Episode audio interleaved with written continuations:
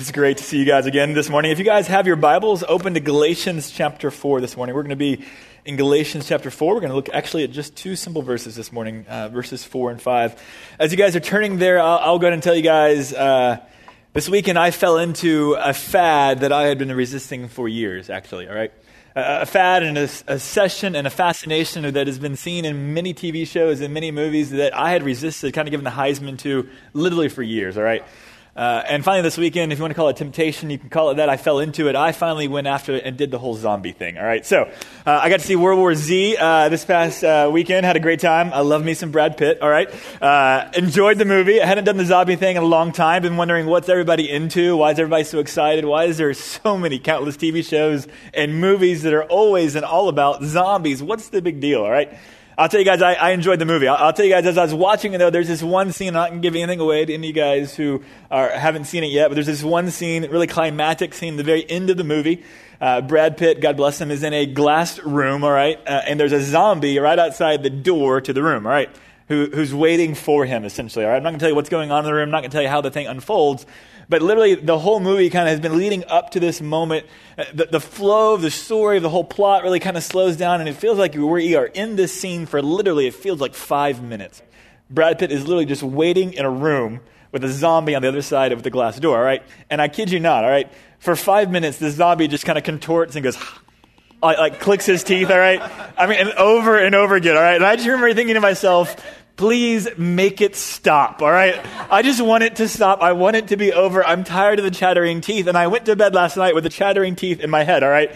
And so I went to bed last night again going, why? Why are people doing the zombie thing? It just is so heebie jeebies. It weirds me out, all right? It makes my skin crawl, all right?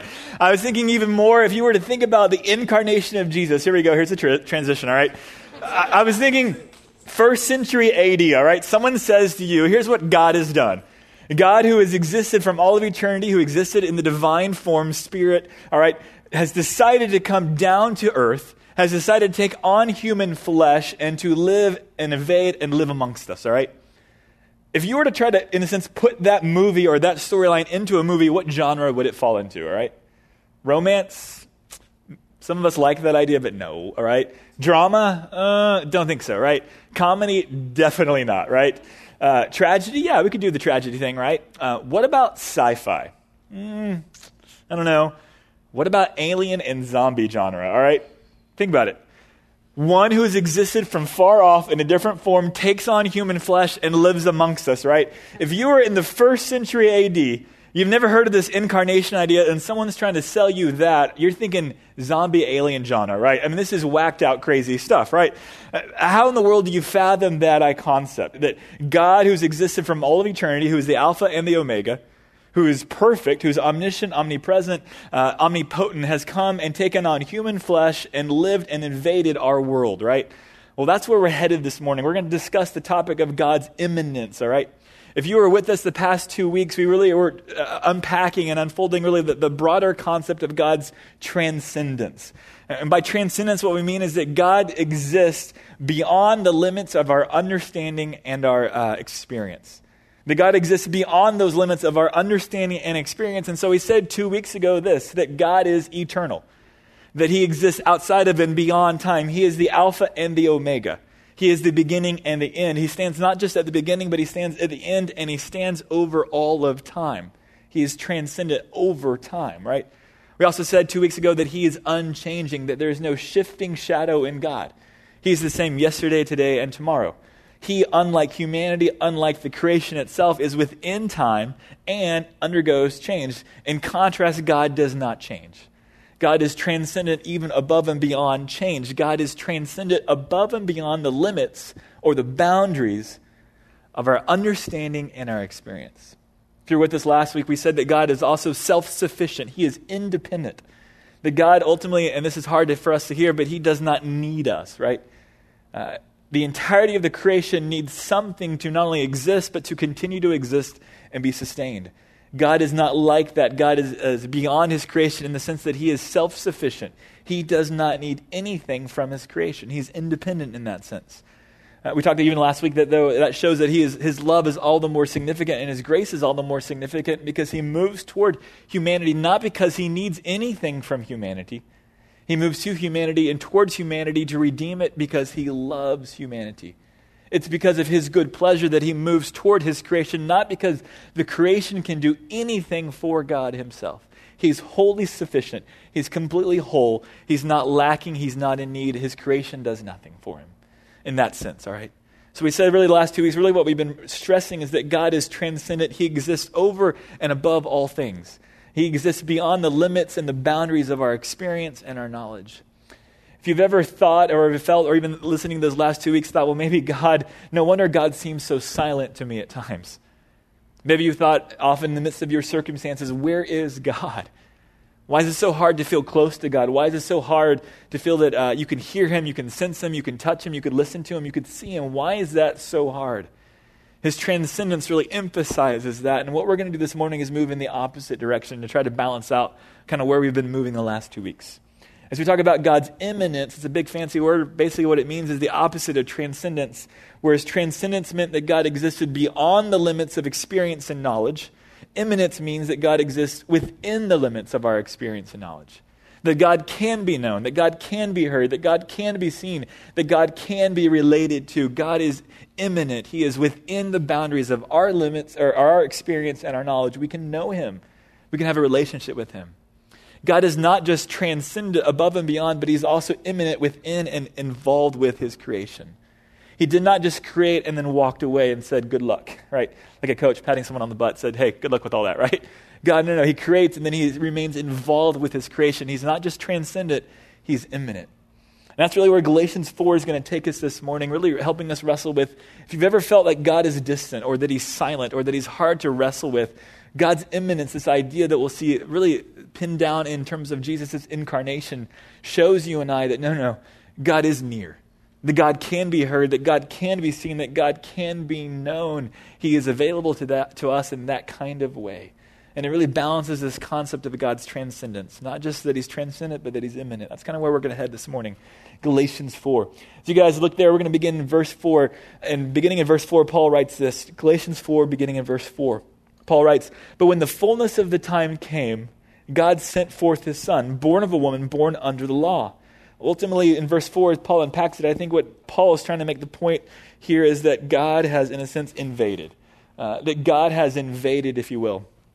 Uh, in fact, you're going to give three different ideas about this invasion. The first one comes in in terms of God's timing to this invasion. Uh, he says that so when the fullness of time came, God sent forth his son. It's interesting, again, we've been talking the last two weeks. Two weeks ago, we said that God is eternal, that he exists outside and beyond of time. What I love here in verse 4 is that you get this sense of it's not just that God is above and beyond time, but that he's paying attention to time and he can step into time. And so when the fullness of time comes, God then sends his son, that God is keeping watch of time. That God is not just passive, He's not checked out, that God is very much involved in His creation and He's watching time, so to speak. And in the fullness of time, when time was right, God then acted and stepped into space and time with His Son, Jesus Christ. It's fascinating as you look at this concept, the fullness of time, and even the discussion of then a son arriving. I think Paul is likening time to a pregnant woman, all right? Uh, the fullness of time, as if a pregnant woman who's reached a fullness then comes forth a son, all right?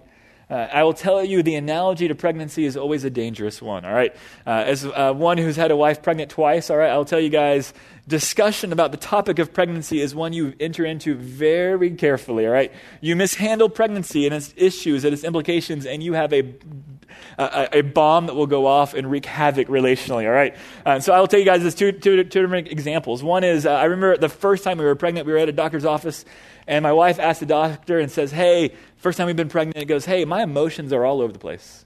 Is that normal? Our doctor looks at me and goes, Here's what you do you take, you take a step back, you collect yourself, and then you enter into that question very carefully, right? Uh, you miss enter into that question, you misrepresent uh, and speak to pregnancy, and you have a big problem, all right?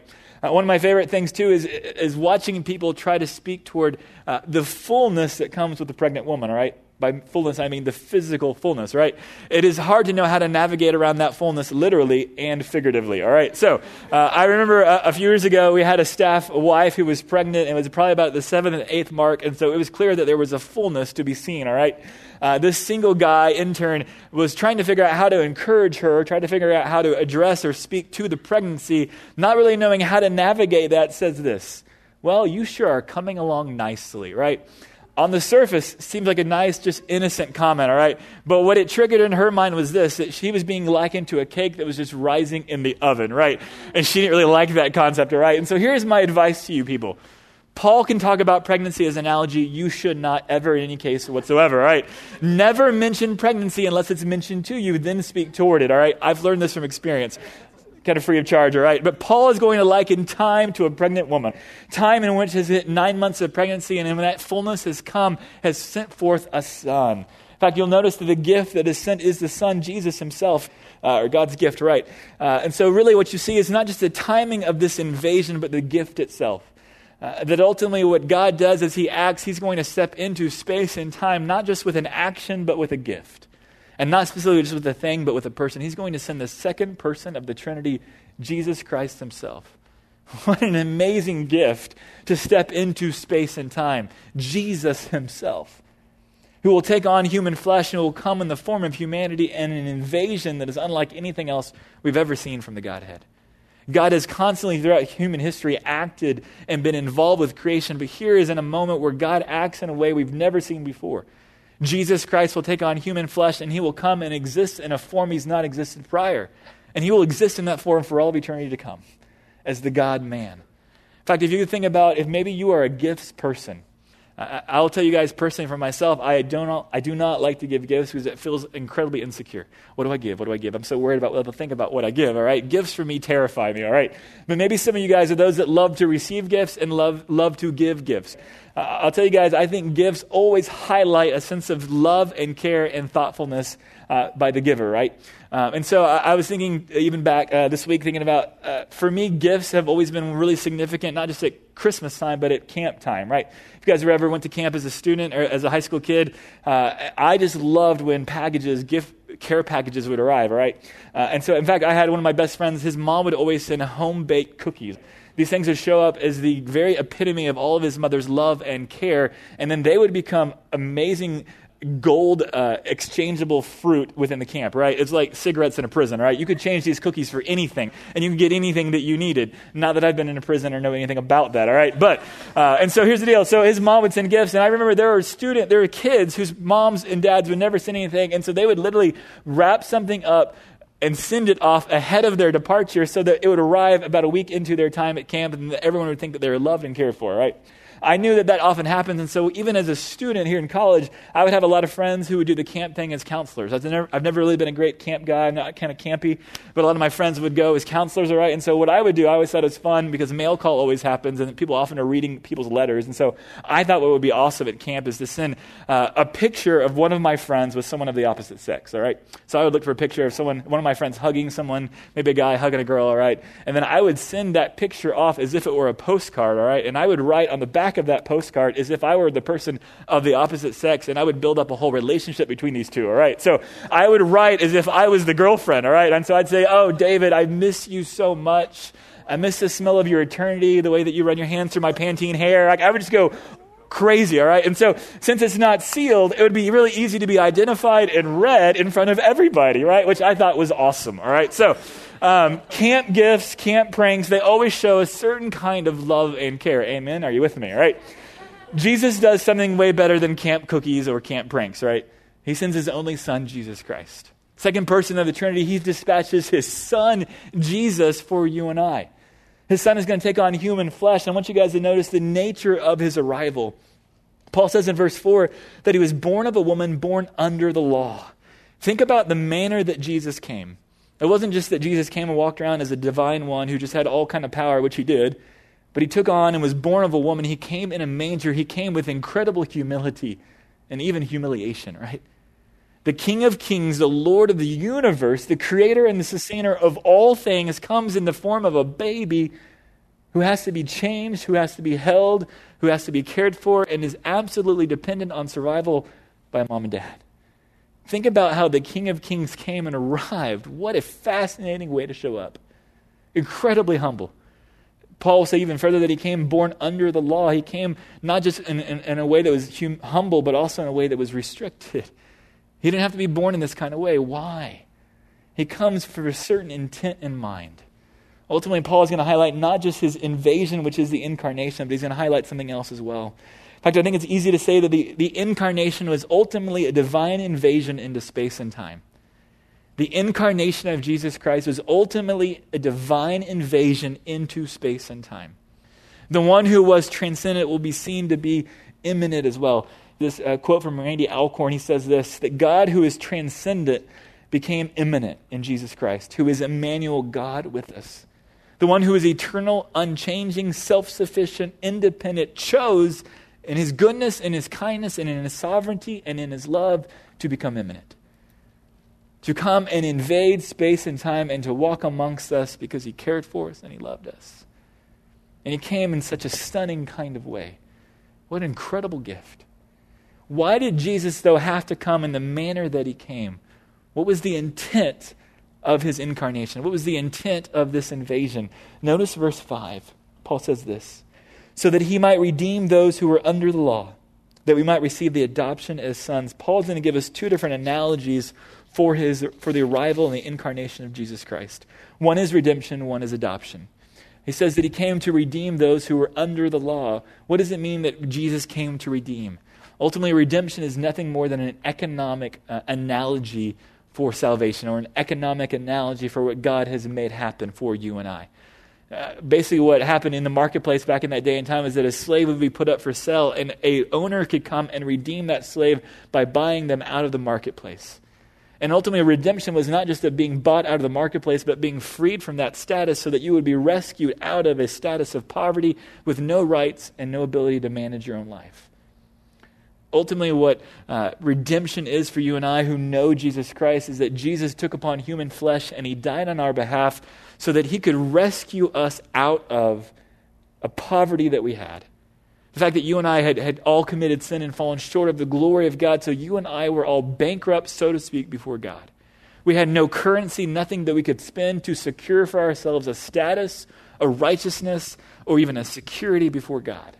All we had in that court, so to speak, was that we would be, in a sense, under the wrath of God because we were sinful. And what Jesus does for you and I on the basis of his death is that he comes and he rescues us from the wrath of God and buys us on the basis of his own life out of that wrath and out of that marketplace, so to speak. God does for us what we could not do for ourselves. Like a slave in a marketplace who could not work themselves out of their situation, so God comes and helps us out of a situation that we could not work ourselves out of. If you think about the grace of God, you think about the approval of God, God does not offer anything that you can earn, right? You cannot earn the approval of God. The only means by which it's granted is the means of which someone else has done for you. That is Jesus Christ. And God offers a way of escape, a way of redemption. And it's not just escape, but He also offers a entry as well. He says in verse uh, 5, speaking of this adoption, that we might receive the adoption as sons.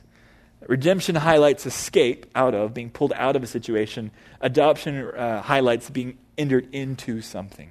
That's the beauty of the gospel. It's not just that God has rescued us and allowed us to escape out of something, but ultimately the beauty of the gospel is that God has also put us into something. We have an entry as well. Uh, Paul highlighted his adoption this idea that one who is not a part of the family was brought into the family with all the rights and the privileges of a natural son. I think it's no coincidence in verse 5 that Paul uses the same term that describes Jesus in verse 4 to describe you and I. Notice again, verse 4, that God sent forth his Son, and then you and I, on the basis of what that Son has done, allows us to become adopted as sons, right? With all the rights, all the privileges of the one that is Jesus Christ, right? That we are brought into that family with all the inheritance, all the rights, all the status, all the privileges that come with that family. That's really the beauty of the gospel. It's not just that we've been brought out of something, that we've been invited into something as well. What I love about uh, Galatians chapter 4, verses 4 and 5 is that you get a picture that Jesus' incarnation is the means for our redemption and adoption. Apart from what Jesus has done in, in taking on human flesh, acting as our substitute, standing in our place, so that we would not receive the penalty of our sins, apart from that, you and I would have no redemption and we would have no adoption. There's no way to have a relationship with God apart from what Jesus Christ has done. That's why he will say of himself in John 14, 6, I am the truth, the way, and the life. No one comes to the Father but through me. There's no other door, there's no other entry point, there's no other opportunity to a relationship with God apart from what Jesus has done. It's the beauty of the gospel. It is exclusive. All roads don't lead to one place. There's only one road that leads to a relationship with the Father, and that's through Jesus Christ. What I love, though, about this passage is that it's not just that it shows us what God has accomplished for us, but it also provides us an amazing model for what we are called to as well. Uh, one of my favorite passages comes in 2 Corinthians uh, chapter 5, verses 14 and 20. Uh, Paul writes, For the love of God compels us, as though God were making an appeal through us, be reconciled to God. Why did God go through all of this for our behalf? Did he need us? We said this last week. No. He did it because he loved us. He loved us so greatly that he would send his only son, Jesus Christ, to pay the penalty for our sins so that we could be reconciled, that we could be redeemed, we could be adopted. We could have a way of escape and a way of entry. We could be rescued and have an invitation as well. And it's not just that it shows us how that's accomplished, but it also shows us a model for how we are to therefore go about reconciling and inviting the world to a relationship with Jesus Christ. What is it that we see in Jesus Christ? It's not just that he is a model for how we're to live. When Jesus says, I am the truth, the way, and the life, he's not just saying that, hey, I'm a model, live like me and you'll do well.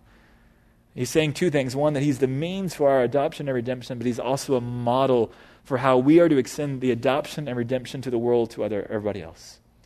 I love what Jesus shows us because he shows us an incredible model for what it means to move to the world and to the nations in such a way uh, that we would talk about being missional all the time, right? I want to give you guys a glimpse at world missions. I want to talk about missions for just a moment. And when I say missions, I don't mean being more intentional in our local communities, all right?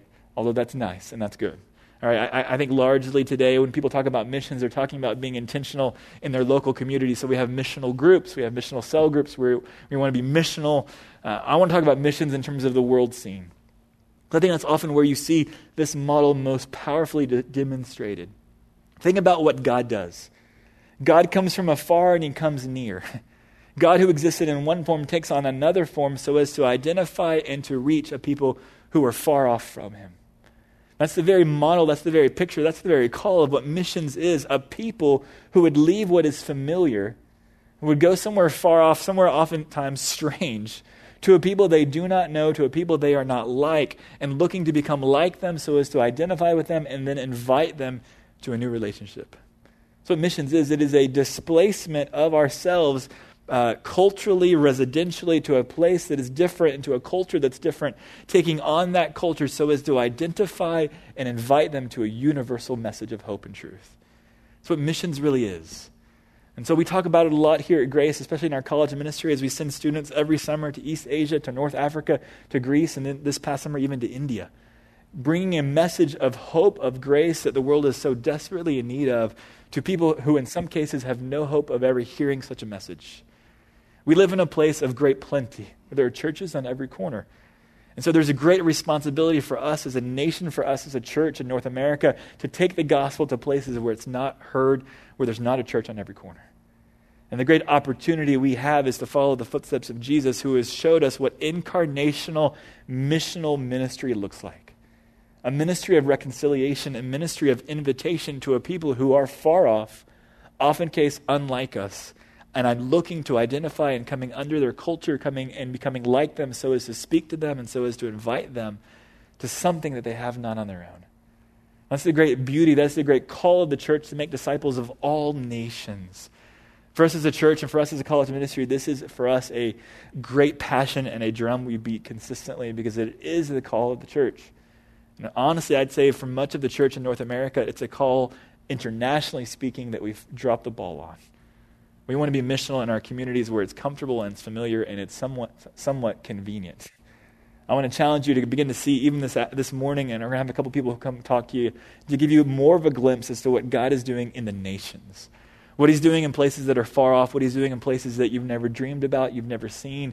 Because I want your eyes to be broadened and I want you guys to see exactly what God is doing because what Jesus has done for you and I is the same kind of thing He's called us toward in terms of incarnational ministry, stepping off and stepping away towards a people who are different, becoming like them so as to identify with them and invite them to something. Howdy. How's it going? Hey, my name's Roger Jones. I got to had the opportunity to come preach here a couple weeks ago, but um, I'm a college intern here at Grace Bible Church, and it's actually got five days left, so it's kind of bittersweet. This is my last Sunday, and uh, it's really sad, but it's also really good because I get to go have a new change of life. But I was asked to come and share a little bit about my experience on the summer project team that I co-led with Katie Foote, uh, 2012, so last summer. that's what I'm here to do today. So really excited, and I really pressed for time, so I'm going to try to go quickly. We uh, we had a great team. Actually, some of our team members are here right now, and um, there were six girls, five guys, and Katie and me, and we had uh, they were very encouraging, very uplifting. And oh, hey Danielle, me too. My bad, my bad. Um, but we were here. We went to DFW, um, left to go to Asia, and uh, we had some crazy times in San Francisco, just a lot of problems, and it was really, really stressful. And God, in His grace, got us over there. And by the prayers of many saints, some of the people in here were praying for us that day. And we eventually got there, and the company that was helping us got a man to the city we were at. And he got us uh, reconnected with the flight, and we eventually got to our city. Whew, I was really tired. We were all really tired. Woke up the next morning, and uh, Katie and I were talking with the people, there, a couple of people there, and we were just like, oh my gosh, where are we at? This is a whole new world. Where's my latte? Where's my breakfast taco? I need some good eggs. I don't know what to eat. Um, but we weren't there just to do um, cultural sightseeing. We were there to bring the gospel to these people of Asia. And uh, we had some incredible stories. And one such story was a Monday, and I was with three of our guys, and we met up with a student named Sonny. And Sonny was about this tall, had glasses, and he was a lot more excited than most of the other Asian students we met. He was just like jumping up and down, ready to go, and he wanted to just meet with us. And he led us to this um, kind of uh, sketchy cafeteria, and we got the food. These had eggs there, ironically, and they were really, really gross. Had some white rice. Thankfully, had some Coke, so we just sipped on that, and we picked on our food with our chopsticks. Um, but we were just like, we're going to go all in. Like, this is the first time we met him. We're going to go all in and just see what he has to think. We asked him, Sonny, do you believe in God? And Sonny said, No, I'm an atheist. We're like, Nope, no worries. We'll keep pressing. We'll try him again. And we asked Sonny, Can we, can we share about our God, about Jesus Christ? He said, Sure. And sure enough, uh, Sonny listened, and we are sitting right there, and two of the guys were praying, and me and another fellow were sharing the gospel with him. We talked about how God created this perfect world. There was no sin, and then a sin entered in the world, and it's led to a physical death and also a huge separation between us and God. And nothing can bring us back to God, um, whether our works or anything we say. It's only through God who sent his son, Jesus Christ, God incarnate, and he uh, came down to the earth and lived a perfect, sinless life. And he died on the cross for our sins, past, present, future, and died and rose again, defeating death. And we have victory in him. And through faith alone, man, you can be saved, Sonny. And Sonny was tracking the whole time. He was just, eyes were wide open. He was tracking. We said, Sonny, do you want to know Jesus Christ as your Savior? And Sonny said, sure. And we asked, can you repeat back what we just said? Make sure we caught, caught all that because we spoke a little fast. He was really nervous. It was one of our first days doing evangelism. And he repeated back what we said, and he, he understood. And uh, my buddy Nathan led him through this prayer to receive Christ. And Sonny prayed, and uh, we were all praying together. And he said, Amen. And his eyes were just wide open. Oh my gosh. And then I, I asked Sonny, Hey, dude, you know what? We're brothers in Christ. And and this is what Sonny did. He said, Brothers! And he was just so excited to meet with us. And no lie, a week later, Sonny um, brought his roommate. We met up with him again, and uh, we were having a lot of trouble speaking to his roommate, huge language barrier. And we asked, I asked Sonny, hey, can you, can you share the gospel, part of the gospel with your roommate? And right after he did that, his roommate understood, and he said, hey, man, I want Jesus too. And he trusted Christ that day. So it was really, really awesome. But why do we go on summer projects? Why do we go? And I think, I think the main reason is we want to help people get connected with this incredible God that we know. Uh, we've been learning about this summer about God's attributes, um, about his love and forgiveness and his kindness and um, all these great things. And we want to connect people with that. And the gospel is how we do that. Um, if they trust in what Jesus Christ did for them, if they trust in the name of Jesus, they can be connected with our God. And I think we're called to do that. I think we're called to do that. And this next year, I'm going to Greece on a very long summer project. Actually, it's called Stints, and uh, actually, two of the people here are um, on my team are going. I'm really excited, and it's going to be a great time. Um, fully funded, praise the Lord. But uh, if you'd like to pray for us, sorry, Jamie, I didn't want to make a plug, but if you'd like to pray for our team, you can come talk to me afterwards. I'd love to get your prayers. Our team would covet your prayers. We need them. But we're really excited to go, and uh, God has just transformed my life, and God used summer project to just work in me and it's not only for them, it's not only for the people that live there, it's not only for the students in the countries that we go to, it's for you too. And uh, that was the hardest summer of my life. Oh my goodness. It was just like being thrown into a furnace, and my character was just being sharpened over and over again. Just my pride, all these things were just being cut away. And God used that not only for the students there, but for us too. And that's something that you guys should consider. I think you guys should consider going on summer projects. Summer 2014, get ready. We just planted the seed in you, so I hope it grows. We'll be praying it grows, but we'd love for you guys to go. And I wish um, in college that I, I had the courage to do that. I thought I wasn't spiritual enough. How was I supposed to raise this money to go? And uh, I wish I had more courage to do that. And I wanted to close out with two verses to challenge y'all with, to think about um, before y'all leave. And the first one is from uh, Romans 1.16. It says, For I'm not ashamed of the gospel. It is the power of salvation to all those who believe, to the Jew first, and also to the Greek. We do not need to be ashamed of the gospel. This is the best news we can share to the world. And the people of Asia, the people of Europe, the people of Africa, the people in the Middle East need to know that. And uh, really reflect on that.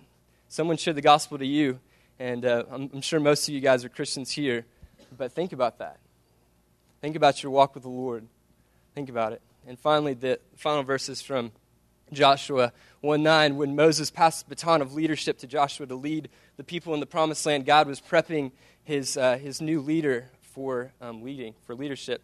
And he said this Have I not commanded you, be strong and courageous? Do not tremble or be dismayed, for the Lord your God is with you wherever you go.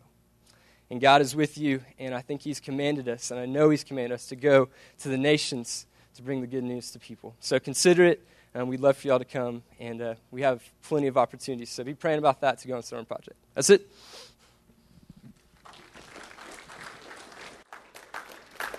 And Roger, thank you guys for sharing. And again, just to encourage you guys to, to think about how can you participate in what God is doing in the nations. There's all kinds of ways to do that. One is, of course, to, to go.